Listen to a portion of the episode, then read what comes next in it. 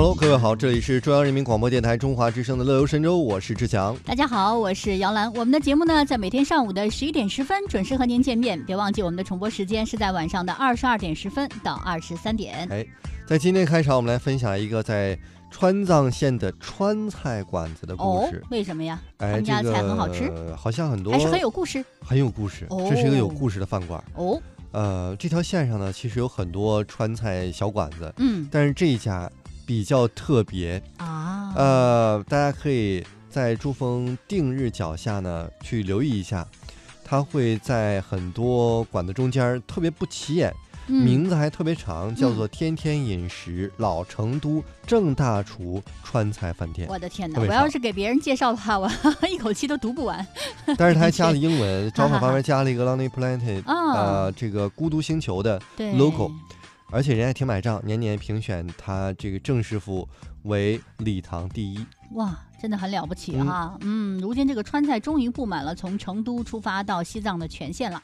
就说呢，如果你从成都出发去往西藏的话，一路上又爱很爱吃川菜的话呢，你不会成为一个 lonely planet 的一个 lonely one 哈，肯定应该说是一个非常丰富的一个旅行了哈哎。不管是暮色苍茫的康定折多山馆，还是冰风呼啸的珠峰定日脚下，可以说呢，总有一家川菜馆是油腻腻的玻璃门为你留着，什么回锅肉啊。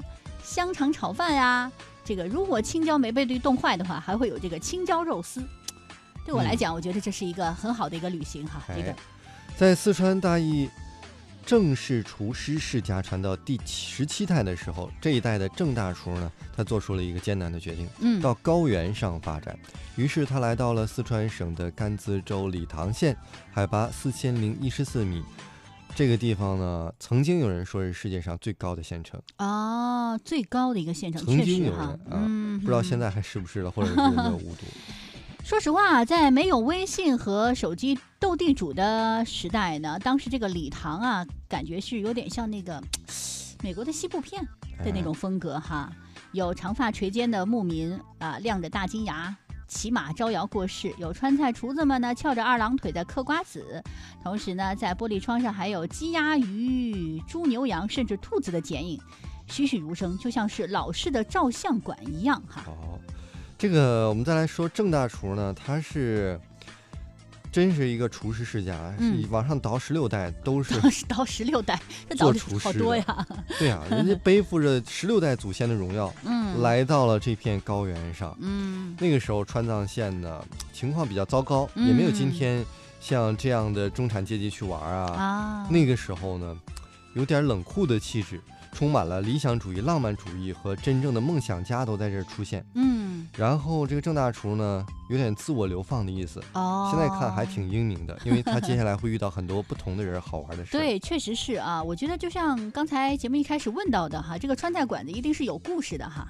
嗯，郑大厨呢是拿出了有葱味儿、葱花味儿笔这个笔记本儿给这个记者看，这里呢写的是什么呢？并不是食谱，而是来来往往的食客们在十多年里留下的留言和随笔。嗯，看看十多本儿啊！我的天哪！是啊，那个时候还没有那些电子的产啊品，也没有什么大众点评。对，我们看 不同的人留言，比如嗯说这个日本游客呢，他会规规矩矩的写下长篇的留言，嗯，一个个方块字儿排着长队。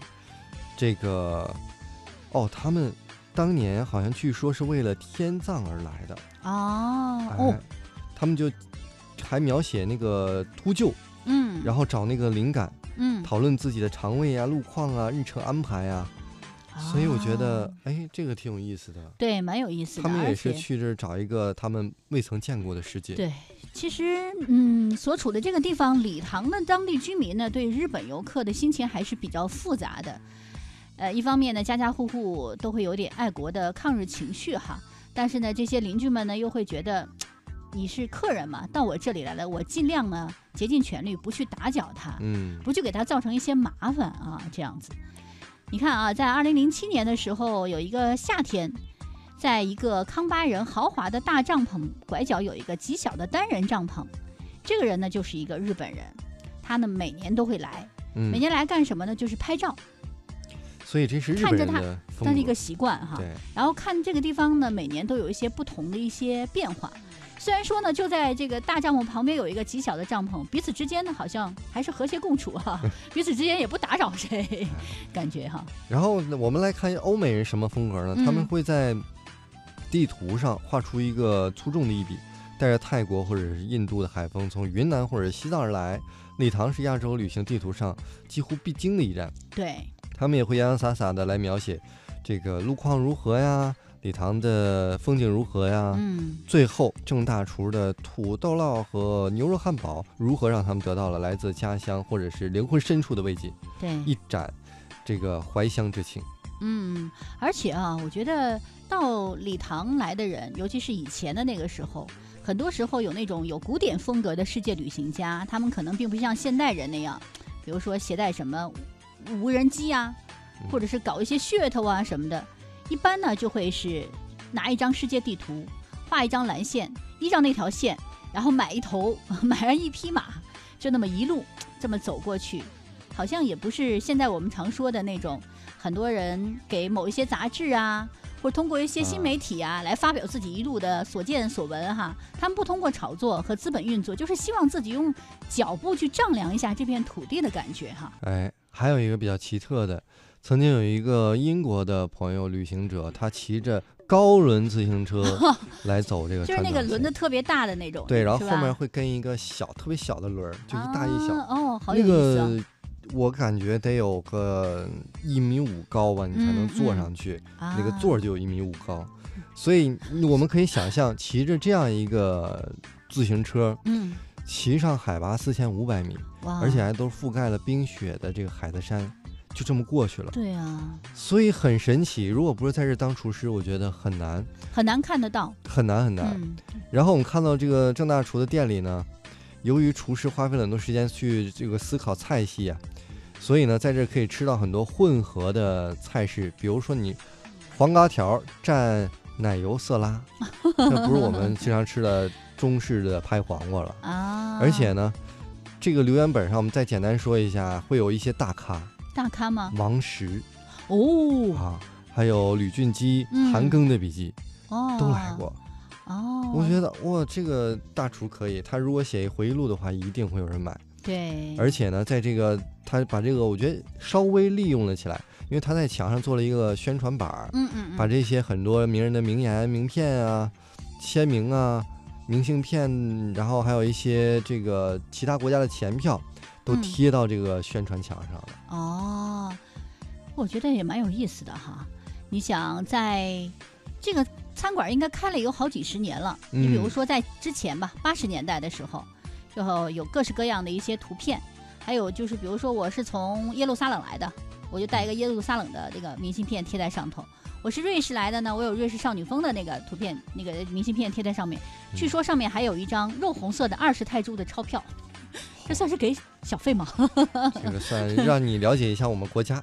嗯，挺有意思的哈哎。但是有一些名片确实让人觉得有点匪夷所思哈。比如说，有一位我们都知道，你看过一个老电影啊，叫《虎口脱险》，路易斯·德菲奈的那个中年男子，鹰钩鼻的那个，那很有名的一个法国演员，啊，对，跟他哈、长得很像的一个一个人，就这也也就是他的那个名片就是那个样子的。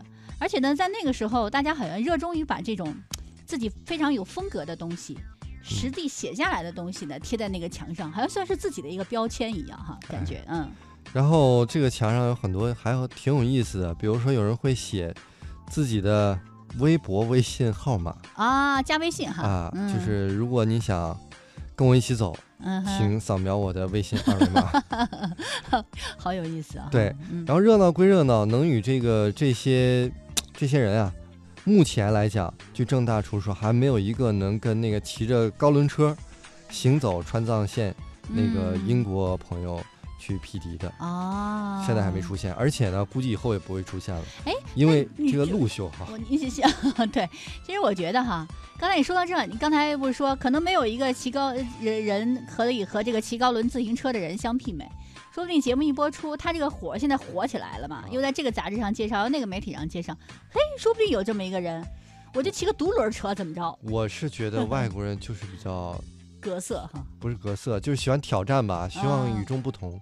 我记得我在澳大利亚的大洋路自驾的时候，嗯，那也是一边是海，一边是公路啊，呃，不只是公路，悬崖啊。那种，然后就很窄很窄，开车就很多人都告诉我很危险，但我在路上看到了骑行队伍，中间有一个人真的骑了个独轮车，真的啊，我说这太厉害了，我开车都害怕，你骑独轮车，哎，其实我觉得啊，嗯开车可能真的会比较害怕，嗯我，骑自行车走那样的路未必很害怕，那你因为你有感觉嘛你，身边都呼呼的车，你不害怕？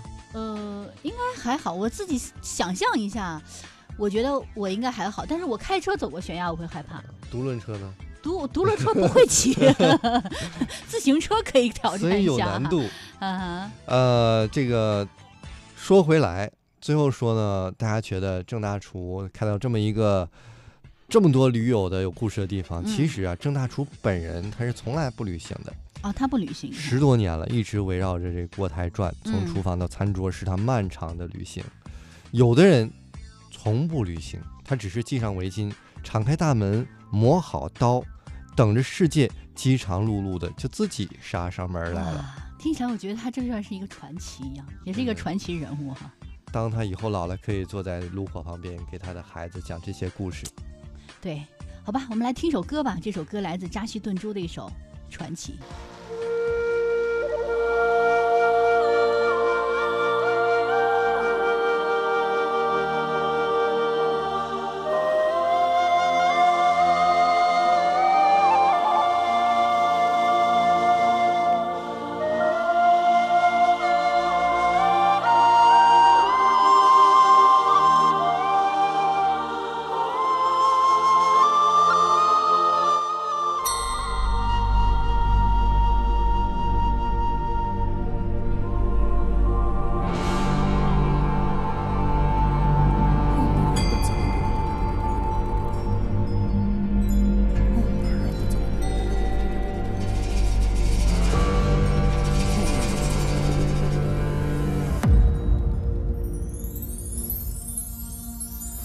같은 종이 잘라미게 미게 쓰다고.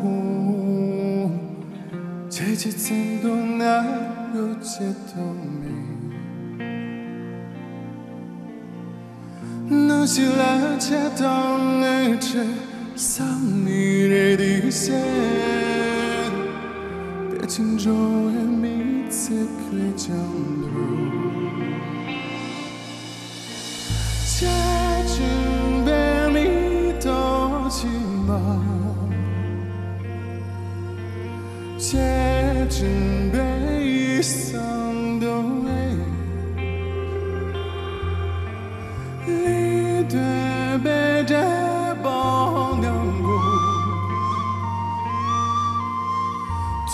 사랑 같다는 게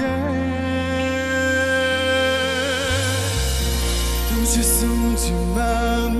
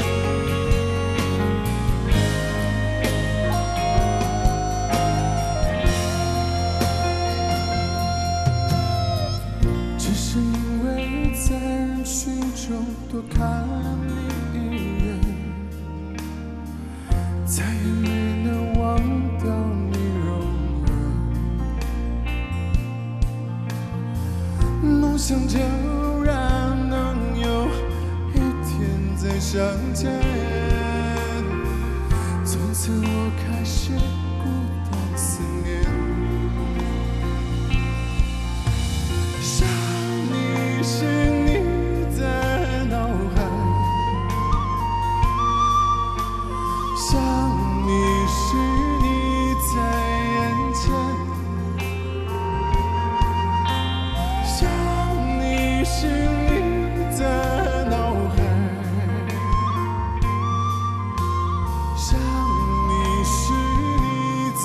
心田。